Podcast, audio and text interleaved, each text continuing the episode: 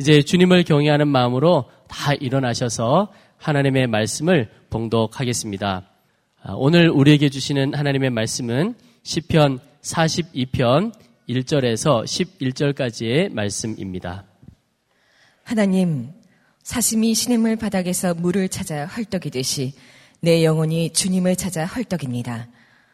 내 영혼이 하나님, 곧 살아계신 하나님을 갈망하니 내가 언제 하나님께로 나아가 그 얼굴을 배울 수 있을까? 사람들은 날이면 날마다 나를 보고 너의 하나님이 어디 있느냐 하고 비웃으니 밤낮으로 흘리는 눈물이 나의 음식이 되었구나.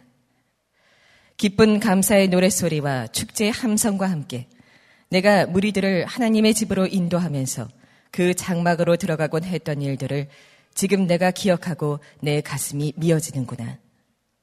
내 영혼아, 네가 어찌하여 그렇게 낙심하며 어찌하여 그렇게 괴로워하느냐? 너는 하나님을 기다려라. 이제 내가 나의 구원자, 나의 하나님을 또다시 찬양하련다. 내 영혼이 너무 낙심하였지만 요단 땅과 헤르몬과 미살산에서 주님만을 그래도 생각할 뿐입니다. 주님께서 일으키시는 저 큰 폭포 소리를 따라 기쁨은 기쁨을 부르며 주님께서 일으키시는 저 파도의 물결은 모두가 한덩이 되어 이 몸을 휩쓸고 지나갑니다. 낮에는 주님께서 사랑을 베푸시고 밤에는 찬송으로 나를 채우시니 나는 다만 살아계시는 내 하나님께 기도합니다. 나의 반석이신 하나님께 호소한다. 어찌하여 하나님께서는 나를 잊으셨습니까? 어찌하여 이 몸이 원수에게 짓눌려 슬픈 나날을 보내야만 합니까?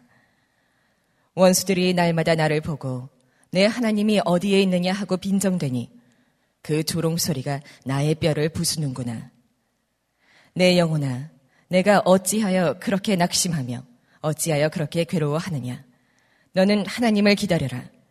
이제 내가 나의 구원자, 나의 하나님을 또다시 찬양하련다. 아멘. 다 자리에 앉으시겠습니다.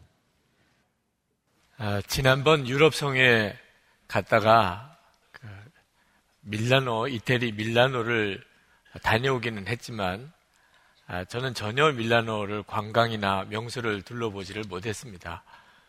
아, 그 밀라노에 있는 어느 한인 교회 목사님이 저에게 간곡한 메일을 보내셨어요. 아, 밀라노에 와서 꼭 자기 교회에 와서 저녁 집회를 인도해 달라. 네, 밀라노에 여행이 딱 하루였는데 그러면 저는 밀라노에 거기 뭐 도우머 성당이든지 아주 유명한 명소를 전혀 볼 수가 없습니다. 또 제가 저 혼자 가는 여행도 아니고 일행도 있는 형편에 과연 제가 그렇게 할 수 있을까 하는 아, 마음의 갈등이 있었습니다. 그 목사님께서 아, 이런 메일을 보내셨어요. 목사님 밀라노 오시면 아, 저희 교회 꼭 오셔서 수요 저녁 집회에 짧게라도 말씀 전해 주시면 너무 좋겠습니다. 목사님은 웃으시겠지만 저의 지금 마음은 사개오와 같습니다. 예수님 지나가시는 자리로 얼른 가서 뽕나무에 기어 오르고 싶은 마음, 바로 그 마음입니다. 교우들도 다 그렇습니다. 예수님의 사람 제자 훈련하는 교회를 그냥 지나치시면 안 되는 것 아닌가요? 네. 아, 근데 제가 아, 이 목사님 요청에 응해야 하겠구나 하는 아, 생각을 하게 된 것은 아, 그 성의 마지막 집회를 앞두고 제가 몹시 아팠습니다. 아, 감기가 굉장히 심해져서 아침 집회를 도무지 인도할 수 없을 것 같은 상황이었습니다. 그 밤새도록 앓으면서 하나님께 간절히 기도했습니다. 하나님, 제가 내일 아침에 마지막 설교를 할 수 있게 해주십시오. 그것은 전할 말씀이 너무나 간절했기 때문입니다. 하나님께서 허락하셨던 어, 다섯 번의 말씀의 맨 마지막 말씀, 아, 주 예수님을 사랑하십시오. 라고 하는 말씀을 정말 꼭 전하고 싶었어요. 근데 참 놀랍게도 아침이 되어서 이렇게 말씀을 전할 상태가 되었습니다. 그래서 말씀을 전했고 또 하나님이 큰 은혜로 역사하셨습니다. 그 뒤에 제 마음에 제 갈급한 기도에 응답하셨던 하나님, 저도 그 목사님의 마음에 간절함에 응답해야 마땅하다는 생각이 들었습니다. 그래서 제가 목사님께 제가 저녁 집회를 섬기겠습니다. 그리고 아, 밀라노 관광을 아, 포기했죠. 네. 자, 여러분, 우리가 마음이 갈급해질 때는 어려운 일이 생기기 때문입니다.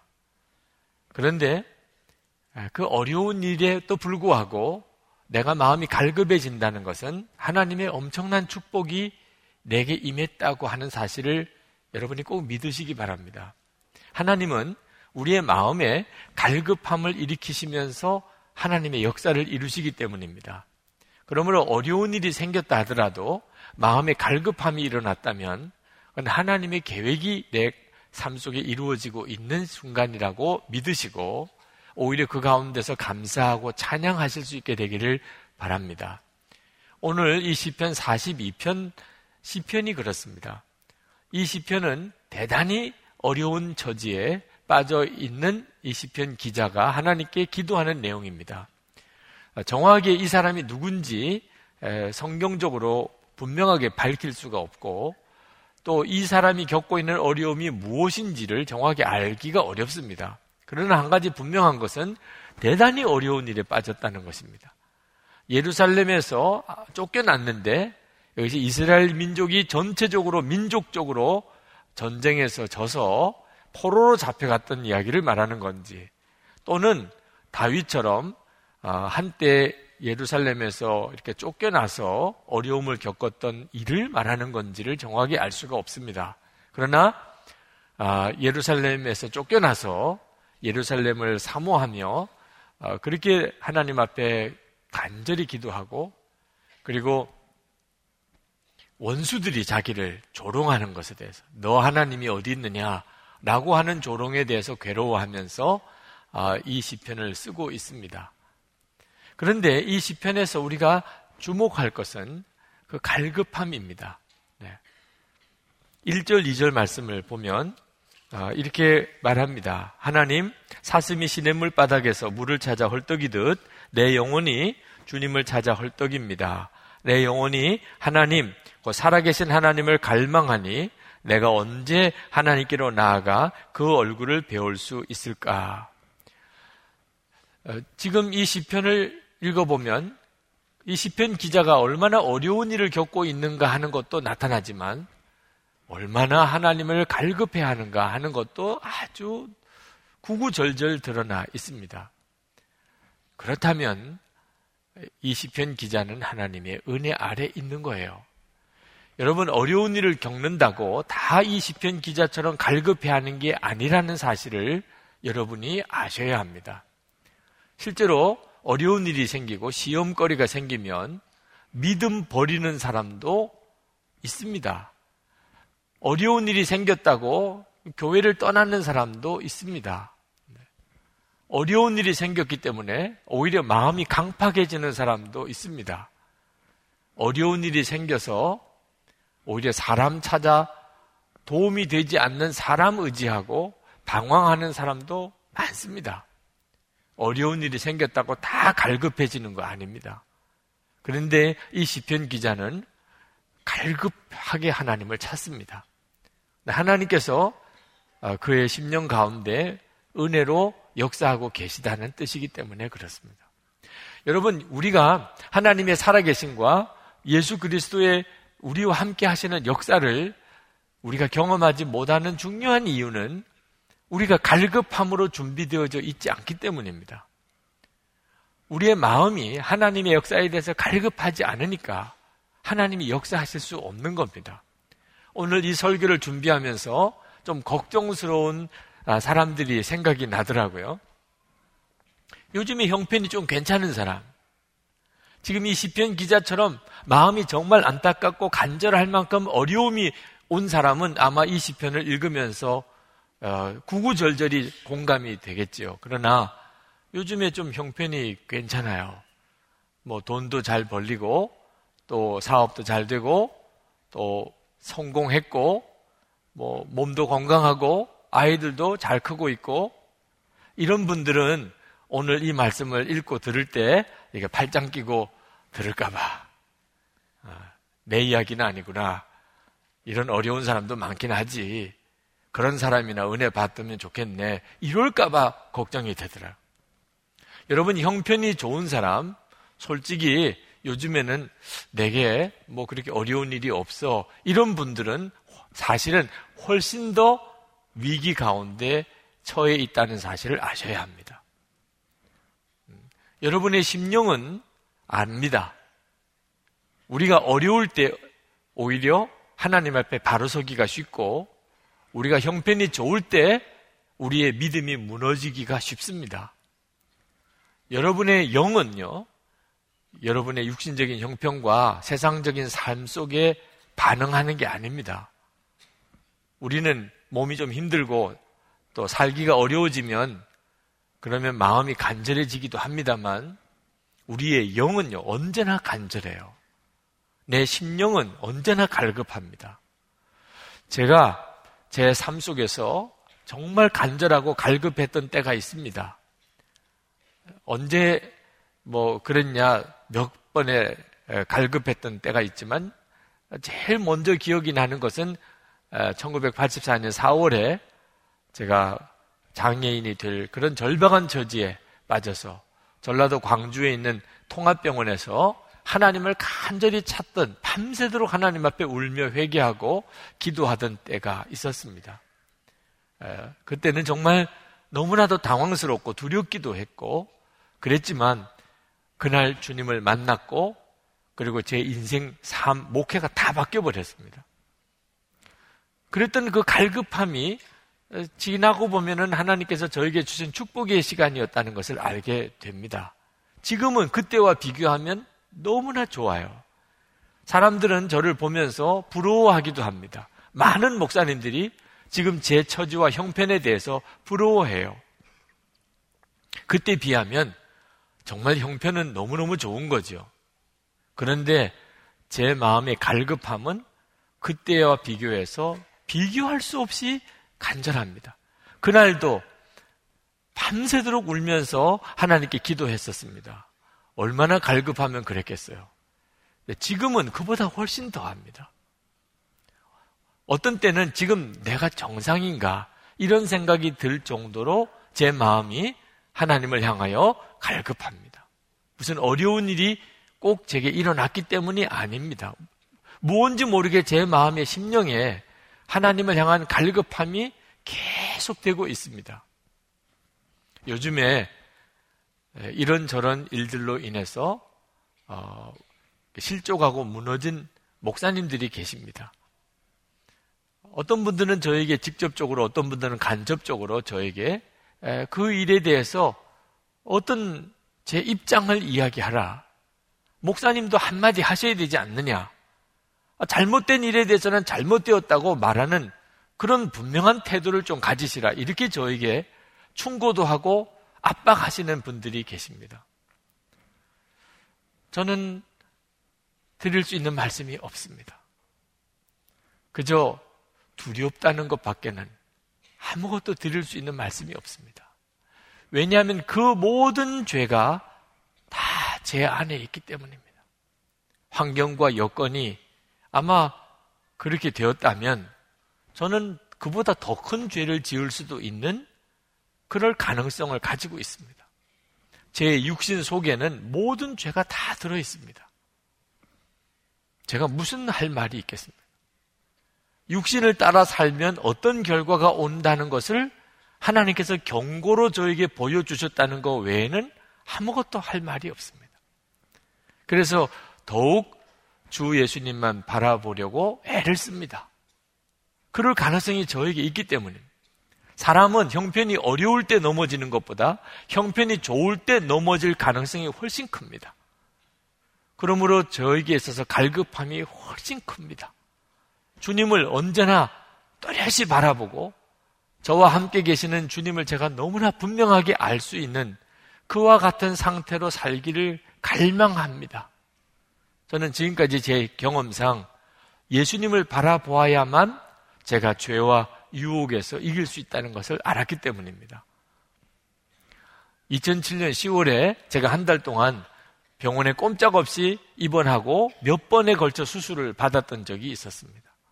그때 답답한 마음으로 병상에서 하나님께 기도하는데 방언으로 기도하면서 기도가 깊어지는 중에 주님은 저에게 너무나도 선명하게 말씀하셨습니다. 설교하는 것과 실제로 사는 것에 차이가 생기는 것을 절대로 작게 여기면 안 된다. 말씀을 전하고 실제로 그대로 사는지 못하면서도 어쩔 수 없는 일이라고 생각하면 그것은 나에게 앞으로 큰 위기를 가져오게 될 것이라. 요즘에 제가 그 말씀이 뭘 의미하는지를 어, 알것 같습니다. 하나님께서 그때 왜 저에게 그 말씀을 하셨는지를 아주 실감할 것 같습니다.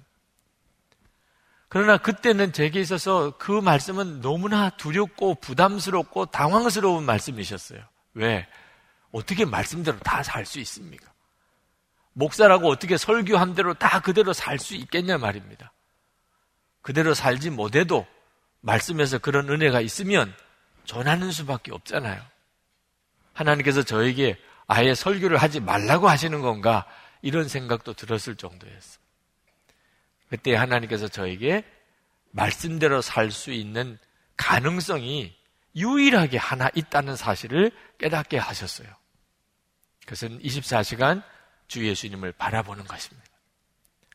예수님이 나와 함께 계시다는 사실이 너무나 분명하게 바라보아질 때, 그때는 어떤 죄의 유혹이 온다 할지라도 저는 그 죄에 넘어지지 않을 수가 있다는 거예요.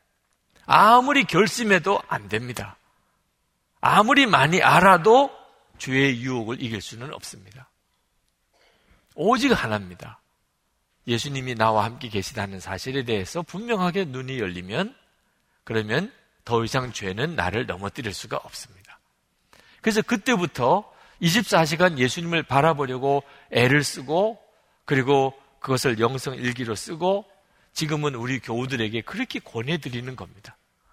24시간 예수님을 바라보는 일을 해야 되겠구나 하는 것을 하나님으로부터 깨닫고 그리고 그렇게 살기 시작했던 일이 바로 그 까닭입니다. 사랑하는 교우 여러분, 지금 현재 우리나라가 굉장히 어렵다고 그럽니다. 우리는 정확한 정보를 알 수, 알지 못하기 때문에 북한이 도대체 어떤 일을 획책하고 있으며 앞으로 어떤 일이 벌어질지 우리는 모릅니다. 들려오는 소문에 의하면 상당히 심각한 상태에 있는 모양입니다. 근데 우리는 뭘 준비해야 하는 거죠? 여러분, 나라와 우리 민족의 문제를 떠나서도 여러분 개인적으로도 앞으로 오, 올해 여러분에게 무슨 일이 벌어질지 두려운 마음이 있는 분들이 있을 겁니다. 건강의 문제도 또 경제적인 문제도 또는 뭐 가정적 가족의 문제도 여러분을 두렵게 하고 있는 문제들이 아마 있으실 거예요. 뭘 준비해야 되는 거죠? 예수님과 동행하는 것에 대해서 분명한 사람이 되도록 준비해야 합니다. 여러분, 앞으로 어떤 어려움이 올지 모릅니다. 그게 국가적인 문제든 개인적인 문제든. 우리가 그런 불안한 삶 속에서 우리가 살아가고 있는데 우리가 준비할 일은 돈 아닙니다. 사람도 아닙니다. 예수님, 내가 믿는 예수님이 그냥 지식으로 믿는 대상이 아니고 내가 예수님에 대해서 많이 아는 정도도 아니고 내게 있어서 예수님은 지금도 살아계신 주님이시고 나와 만나 주시는 주님이시고 내게 말씀하시는 주님이시고 내가 그 예수님을 분명하게 알고 예수님과 동행하는 사람이 되는 것입니다. 만약에 예수님이 나와 함께 계심을 내가 바라보고 주님의 음성을 듣는 귀가 열리고 주님과 동행하는 사람이 되었다면 두려워할 일이 없습니다. 어떤 어려운 일이 내게 온다 할지라도. 그 문제보다 훨씬 크신 주님이 나와 함께 계시는 게 분명하다면 그러면 주님이 나를 지키실 것이고 인도하실 것이고 책임져 주실 것 아닙니까? 우리가 두려운 것은 우리 스스로가 예수님에 대해서 너무 막연하게 알고 있다는 것입니다. 성도 여러분, 소돔과 고모라가 의인 열 사람이 없어서 하나님으로부터 심판을 받았습니다. 우리나라 이 민족에게 있어서 정말 중요한 것이 무엇입니까? 예수님과 동행하는 진정으로 예수를 믿는 성도가 몇 명이냐 하는 것입니다. 이건 우리들에게 있어서 너무너무 중요한 일입니다. 여러분, 좋은 일이 있을 수도 있습니다. 꼭 어려운 일만 있다고 생각할 필요는 없습니다. 생각 외로, 기대 이상으로 하나님께서 우리에게 엄청나게 좋은 일들을 허락하실 수도 있습니다. 그래도 마찬가지입니다. 여러분들이 예수님과 정말 동행하는 사람이 되지 않는다면 좋은 일은 오히려 여러분에게 화가 될 수가 있습니다. 우리가 하나님 앞에 섰을 때 차라리 내가 가난했었다면, 차라리 내가 병들었었다면, 차라리 내가 실패자였었다면 좋았을 것을 그렇게 탄식할 사람들이 있습니다. 이 세상에서는 돈 많이 벌고 성공하고 하는 것이 다 좋아 보이지만 그것은 오히려 우리에게 영적으로 크게 해로울 수가 있습니다.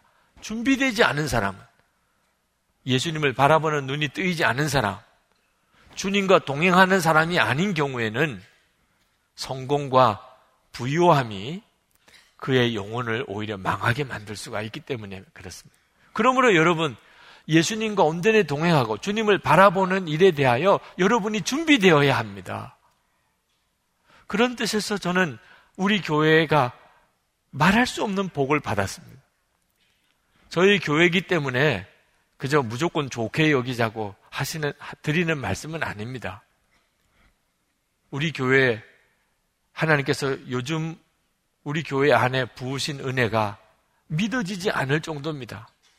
담임 목사나 우리 부교육자나 우리 장로님들이나 온 교우들이 우리 주님은 살아계신 주님이시고 그리고 그 주님을 24시간 바라보기 위하여 우리가 영성일기를 같이 쓰면서 서로 점검해드리고 서로 세워드리고 목표는 오직 하나 예수님과 온전히 행복하게 동행하는 삶을 훈련하는 일을 위하여 온 교회가 준비되어져 있는 이런 경우가 쉽지 않습니다. 여러분들은 이 교회에 나오면서 여기서 신앙생활 하면서 주님을 바라보는 눈이 더 많이 열리셨나요? 주님의 음성을 듣는 귀가 더 열리셨습니까? 이제는 예수님과 동행하는 것이 자연스럽게 되셨나요? 만약에 이런 여건에서도 안 된다면, 그렇다면 우리가 우리의 생애 중에 주님과 동행하는 일을 언제 경험해 볼 수 있겠습니까? 어디서 훈련 받을 수 있겠나요? 영성일기 쓰고 속회에서 소그룹으로 그 일을 서로 격려하고 그리고 점점 점점 주님과 더 가까워지고 주님을 아는 눈이 더욱 열려지고 이건 시간이 걸리는 일입니다. 오늘 말씀을 듣고 은혜 받고 내일부터 그렇게 사라질 수 있는 문제가 아니라는 겁니다. 여러분들이 언제까지나 기회가 있을 줄로 생각하고 뒤로 미루면은 나중에 땅을 치고 후회할 일이 생깁니다. 어설프게 눈이 뜨인 것에 만족하면 안 됩니다. 아, 나도 이제 어느 정도 알겠어. 살아계신 주님, 내가 주님을 바라보는 거, 그거 참 중요한 일인 것 같아. 아, 나도 좀 이제 뭔가 느낌이 있는 것 같아. 여러분, 이런 정도로는 여러분에게 환란이 올 때, 또 여러분에게 어떤 좋은 일이 생길 때 감당 못 합니다. 여러분들이 분명하게 서야 합니다. 주 예수님이 여러분에게 정말 분명한 주님으로 여러분과 함께 계심을 여러분이 알아야 합니다. 우리가 정말 마음이 갈급해지면 하나님은 반드시 응답하십니다. 시편 42편 시편 기자는 그가 여러 가지 어려운 일 속에서 예루살렘에서 쫓겨나 있는 기가 막힌 난감한 처지에 빠져 있었지만 그는 뭐 어려움에서 해결해 달라 다시 예루살렘으로 돌아가게 해 달라 또는 나의 모든 잃어버린 재산을 다시 회복시켜 달라 원수를 갚아 달라 구하지 아니하고 그는 오직 주님만을 구했습니다. 우리 1절, 2절을 다, 다 같이 한번, 다 같이 한번 읽어보십시다. 하나님, 사슴이 시냇물 바닥에서 물을 찾아 헐떡이듯이 내 영혼이 주님을 찾아 헐떡입니다. 내 영혼이 하나님, 그 살아계신 하나님을 갈망하니 내가 언제 하나님께로 나아가 그 얼굴을 배울 수 있을까? 시편 기자는 오직 주님을 원합니다, 주님을. 주님이 나와 함께 계시는 게 분명하다면 어떤 처지에서도 문제될 것이 없기 때문에.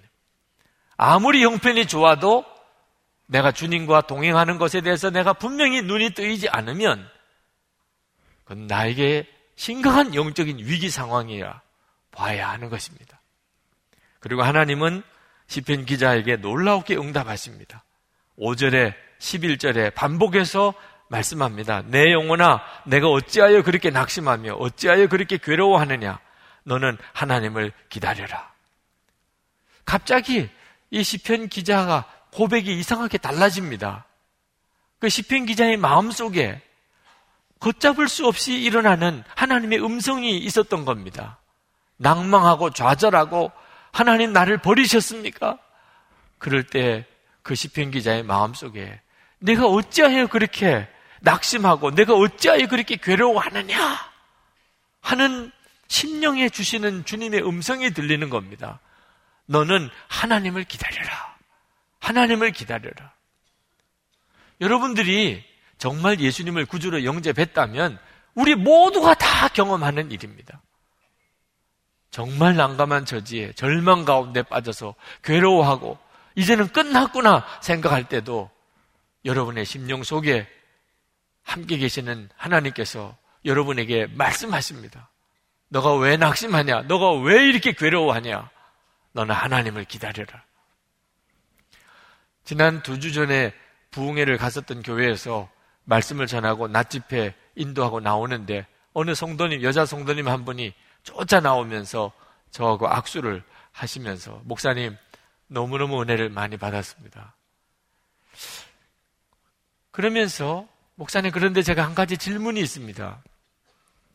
저는 몇 년째 지금 기도를 하고 있는 제목이 있는데 하나님이 아무런 응답을 하시지 않습니다.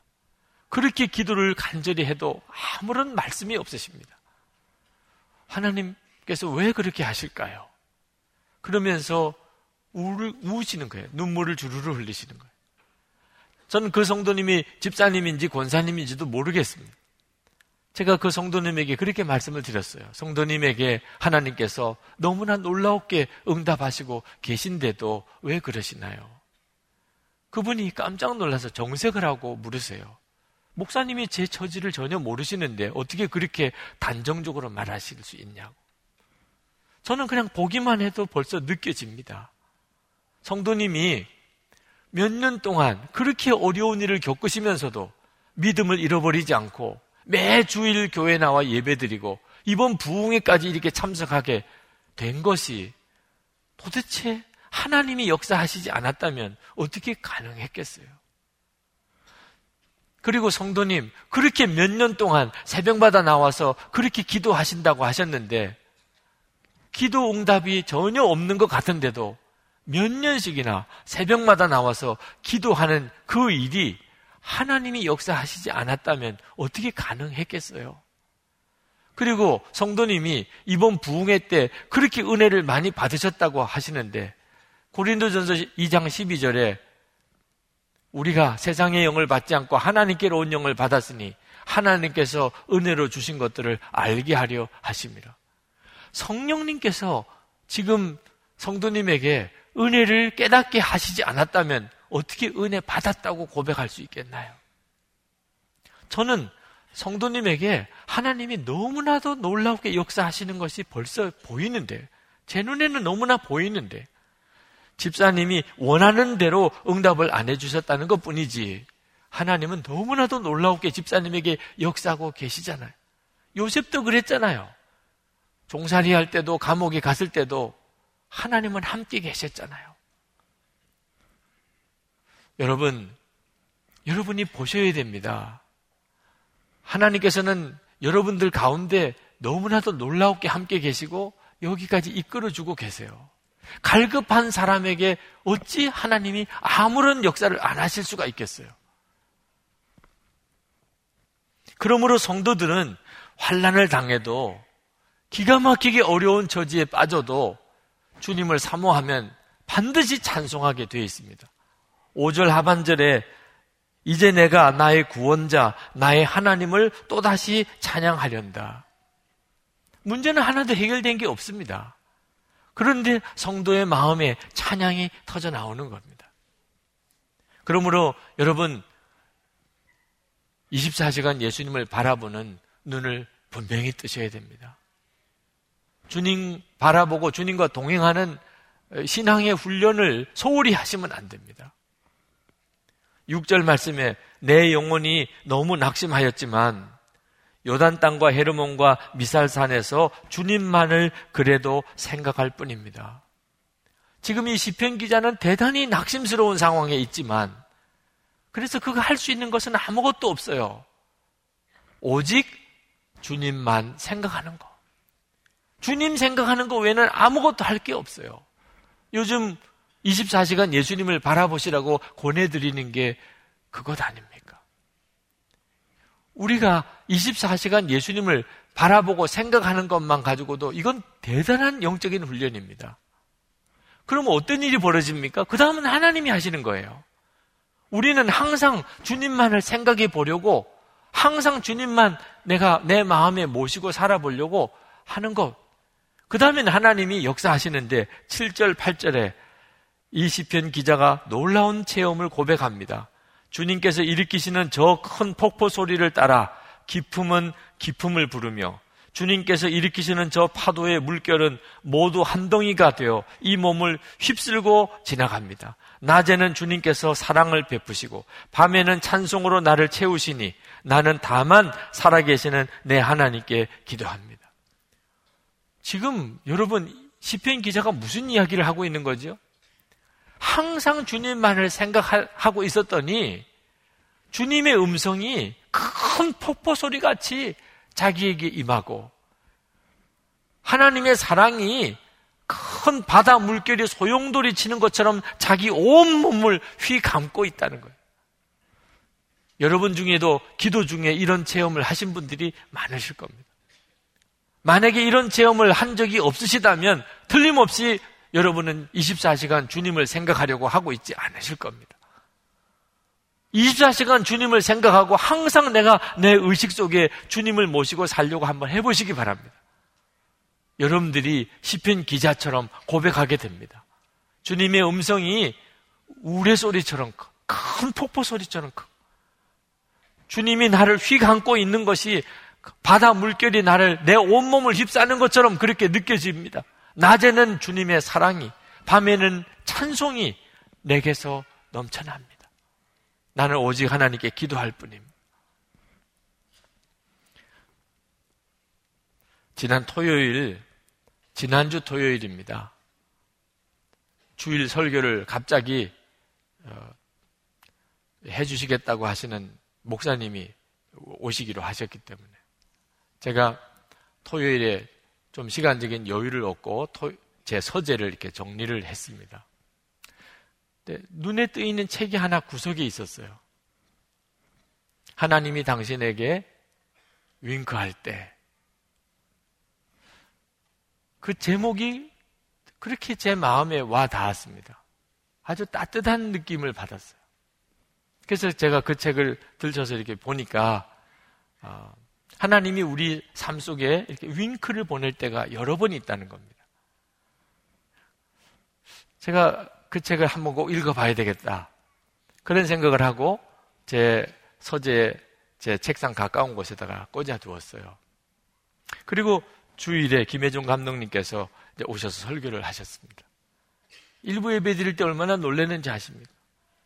김혜종 감독님이 하나님이 당신에게 윙크할 때라고 하는 이 책을 인용하세요. 우리나라 말로 번역돼서 출간됐는지 전혀 모르시고 그 책을 인용하셔서 이야기를 하셨어요. 여러분, 제가 그 말씀을 들을 때 하나님께서 저에게 윙크 하시는 것처럼 느꼈다면 좀 지나친 건가요? 그런 느낌이 확 들어요. 하나님이 저에게 정말 눈짓을 하시는 것 같아요. 어린아이가 온 일가 친척들이 다 모여서 식사하는 날, 우리 한국식으로 말하면 뭐 떡국을 먹는 설날이었을까요? 그런데 갑자기 밥을 먹다가 눈을 들어서 멀찍이 떨어져 있는 할아버지나 할머니, 아빠나 엄마 또는 삼촌, 이모 이렇게 이렇게 보다가 그분하고 눈이 이렇게 딱 마주쳤어요. 근데 그분이 이 어린아이에게 윙크를 해요. 눈짓을 해요. 지금 하기는 제가 참 민망해서 그렇게 하겠는데 하여튼 상상으로 생각해 보시기 바랍니다. 이 아이가 어떤 느낌이 들었을까? 그 윙크는 무슨 의미가 있을까요? 내가 너를 얼마나 좋아하는지 아니? 너, 야, 올해도 많이 컸구나. 내가 너를 사랑해. 너는 아마 훌륭한 사람이 될 거야. 너는 착한 아이야. 아마 그런 뜻이 다 담겨 있겠죠. 그럴 때 그 아이는 얼마나 쑥스러웠겠어요. 그러면서도 또 얼마나 좋았을까요? 네. 그처럼 하나님이 우리에게도 우리의 삶 속에서 어떤 우연처럼 우리에게 어떤 사건을 통하여 하나님이 우리를 사랑하신다는 것을 표현해 주신다는 겁니다. 저는 굉장히 마음이 갈급한 상태에 있었어요. 아까도 말씀드렸지만 이건 좀 지나친 게 아닌가. 그런 생각이 들 정도로 마음이 간절해요. 주님, 저는 절대로 더 이 상태로 만족할 수가 없습니다. 제가 주님과 정말 온전히 동행하고 주님을 온전히 바라보기를 원합니다. 그런 마음의 간절함이 너무너무 커요. 하나님 왜 그렇게 훌륭한 목사님들도 무너지는 겁니까? 근데 하나님께서 저에게 바로 그 예배 때 저에게 말씀하시는 것 같았어요. 내가 너를 알고 있어. 너가 기도하는 것을 내가 알고 있고, 너가 지금 아주 잘 가고 있어. 너가 원하는 대로 내가 해줄 거야. 너 절대로 여기서 그냥 머뭇거리지 말고 계속 가. 어? 계속 그렇게 가는 거야. 이렇게 말씀하시는 것 같았어요. 그래서 제게 말할 수 없는 위로가 되었습니다. 지난 주일 김혜종 감독님이 오셔서 설교를 하고 가신 것은 정말 저에게 있어서는 전혀 예상치도 않았던 갑작스러운 사건이었는데 저 개인적으로는 하나님이 저에게 주시는 뜻이 있으셨다고 생각이 들었습니다. 그래서 제가 페이스북에다가 그 글을 올렸어요. 그랬더니 아, 또 이상하게 댓글을 다시는 분이 한 분이 계셨어요. 아니 그게 하나님의 윙크인지 어떻게 아느냐. 네. 모든 걸 다 그런 식으로 다 갖다가 해석해 버리면 오히려 많은 사람들을 미혹하는 거 아니겠냐는 거예요. 어, 그렇게 댓글을 기분 나쁘게 다시는 분들이 계셨습니다. 생각해 봤습니다. 그럴 수도 있겠다. 어, 모든 걸 다 그런 식으로 다 덧붙여 버리는 것은 문제가 있을 수도 있겠다. 그런 생각도 들기도 했어요. 근데 한번 여러분들에게도 한번 물어보고 싶습니다. 하나님께서 그때 뭐라고 하셨을까? 너는 어떻게 그렇게 모든 걸 다 그런 식으로 해석하니? 내가 언제 윙크했니? 이렇게 하셨을 가능성도 있고 또 하나는 내가 너에게 그동안에 윙크를 얼마나 많이 했는 줄 알아? 그런데 너는 이제서야 깨닫니?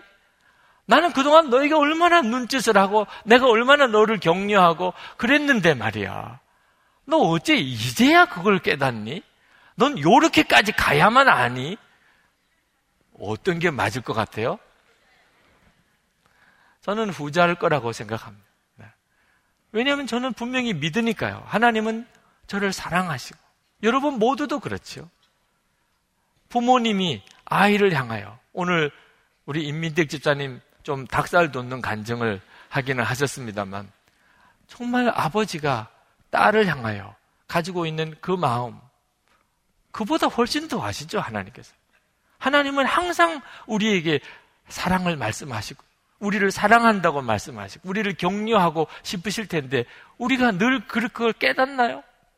거의 대부분은 하나님은 왜 내 기도는 안 들어주시지? 하나님은 나는 특별히 사랑 안 하시나 봐. 그렇게 지내지 않나요? 보지도 듣지도 말하지도 못하는 삼중고의 여인 헬렌 켈러 여사가 어느 날 숲속을 이렇게 산책을 하면서 말할 수 없는 하나님의 은혜를 받았습니다. 아무것도 볼 수도 그렇게 들을 수도 없지만 바람을 느낄 수는 있잖아요. 그 숲속에서 부는 바람을 자기 피부를 얼굴을 스치고 지나가는 바람을 느끼고 그리고 그 신선한 공기를 마시면서 너무 좋다. 야, 너무 좋다. 그리고는 옆에 가는 친구에게 물어봤어요. 얘는 볼 수도 있고 들을 수도 있으니 얼마나 더 좋을까? 넌 어떠니?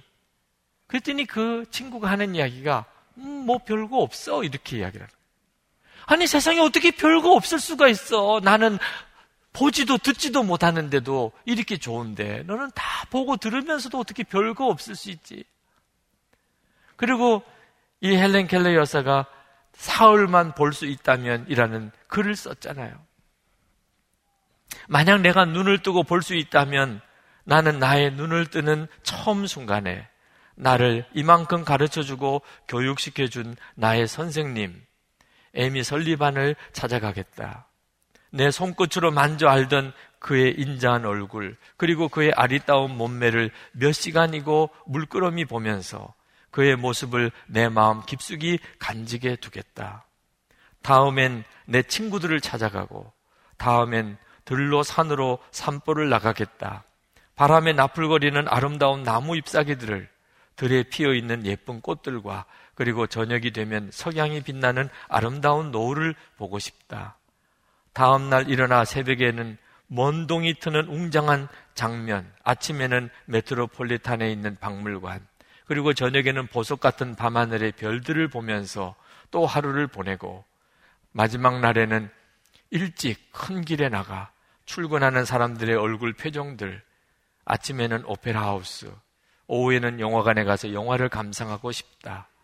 그리고 어느덧 저녁이 되면 건물의 숲을 이루고 있는 도시 한복판으로 나가서 네온 사인이 반짝거리는 쇼 윈도에 진열되어 있는 아름다운 물건들을 보면서 집으로 돌아와 내가 눈을 감아야 할 마지막 순간에 나를 3일 동안만이라도 볼 수 있게 해주신 나의 하나님께 감사하다고 기도를 드리고 영원히 암흑의 세계로 돌아가겠다.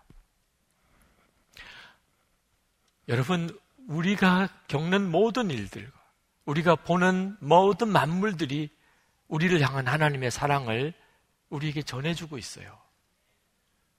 우리가 그걸 너무 무심하게 보내는 거죠.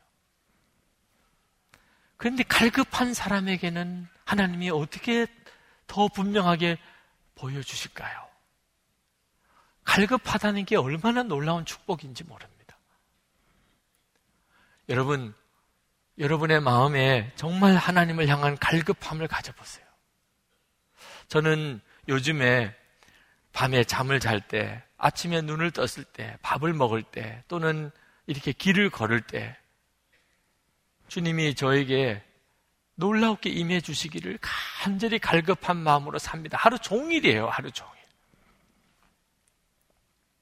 주님이 저에게 그렇게 강권하고 계시기 때문에 저는 이렇게 말씀을 전할 때 또는 집회를 인도할 때 하나님께서 저에게 능력을 주셔서 제가 말씀을 전하면 모든 사람들이 하나님의 은혜를 알고 변화를 경험하는 역사가 일어나기를 원했어요. 저는 어떤 사람들에게 손을 얹고 기도하면 그에게 능력이 나타나서 하나님의 기적이 나타나서 그의 문제들이 해결되어지는 이런 역사가 일어나기를 하나님께 원했어요. 사역자라면 다 그럴 것입니다.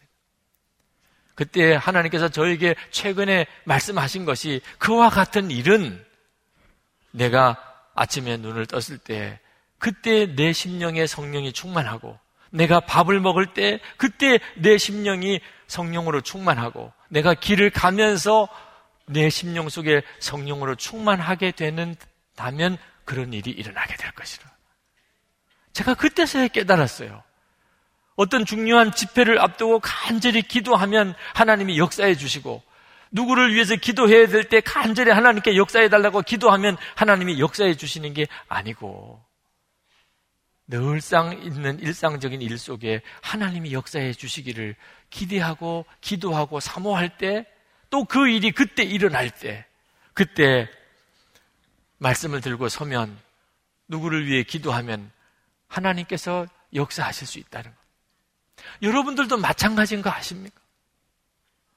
여러분들 은혜를 언제 사모하시나요? 부흥회를 가실 때 사모하시나요? 오늘 이렇게 예배를 드리러 오실 때 사모하시나요? 오늘 하나님께서 여러분들에게 말씀하십니다. 이 예배가 끝나고 여기서는 아무 일이 없었어요. 근데 여러분이 이 예배가 끝나고 이제 집으로 돌아가는 차중에서 집으로 걸어가는 거기서 하나님 저에게 성령으로 부어 주셔서 여러분 오늘 밤에 잠을 잘 때 하나님 이 침대에서 하나님의 성령의 역사를 경험하기 원합니다. 여러분 내일 아침에 눈을 떴을 때 그때 주님이 여러분과 함께 계시는 놀라운 체험을 여러분이 하실 수 있게 되기를 기대하세요. 그걸 사모하세요. 여러분의 일상생활 속에 아주 평범한 여러분의 매 순간순간 속에 주님은 여러분과 함께 계시는 것. 그 눈이 뜨이면 여러분에게 급박한 어려운 일이 생겨도 또 기가 막히게 좋은 일이 일어나도 실족하지 않습니다. 타락하지 않습니다.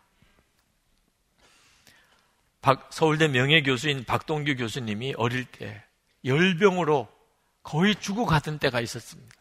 40도가 넘는 고열로 열흘 동안이나 그가 앓는 바람에 나중에는 의식이 다 없어지고 그리고 혼미한 상태로 빠져들어가는데 어머니가 옆에서 귀에다 대고 아주 자그마한 목소리로 말씀을 하시더래요. 하나님께서 너를 건져주실 거야. 하나님께서 너를 고쳐주실 거야. 어머니가 귀에다 대고 정말 열병으로 죽어가는 아이의 귀에다 대고 엄마가 하나님께서 너를 고쳐주실 거야. 그렇게 귓가에 아주 작게 들리는 어머니의 목소리를 들으면서 마음에 믿음이 생기더래. 하나님이 나를 고쳐주시는구나. 고쳐주시는구나. 그렇게 병원에 가서도 치료가 안 되고 해결이 안 되고 열이 떨어지지 않는 그런 상황이 있었지만 하나님이 나를 고쳐주시겠구나. 그게 마음에 확 믿어지더래. 그리고 그가 일어났어요. 여러분, 작고 세미해 보여도 그게 하나님의 음성인지가 중요한 것이지. 소리가 크고 작은 게 중요한 게 아닙니다. 주님은 오늘 이 시간 여러분들에게 그렇게 말씀하고 계세요. 그 말씀에 여러분이 귀를 기울여야 합니다. 그 말씀을 붙잡으셔야 돼요. 하나님이 여러분들을 일으키시기를 축복합니다. 갈망하십시다. 하나님의 부흥은 내 집에서 일어나는, 내 사무실에서 일어나는, 또는 길을 가는 중에 내게 임하는 것입니다. 주님 그렇게 하소서. 제가 주님을 원합니다. 우리 이 시간 다 같이 우리 기도하십시다. 여러분, 주님을 향한 갈망, 하나님께서 오늘 이 시간 여러분의 마음에 부어주셨습니다. 그 갈망으로 이 시간 주님께 기도하십시다. 통성으로 기도하십시다. 은혜와 사랑이 충만하신 하나님,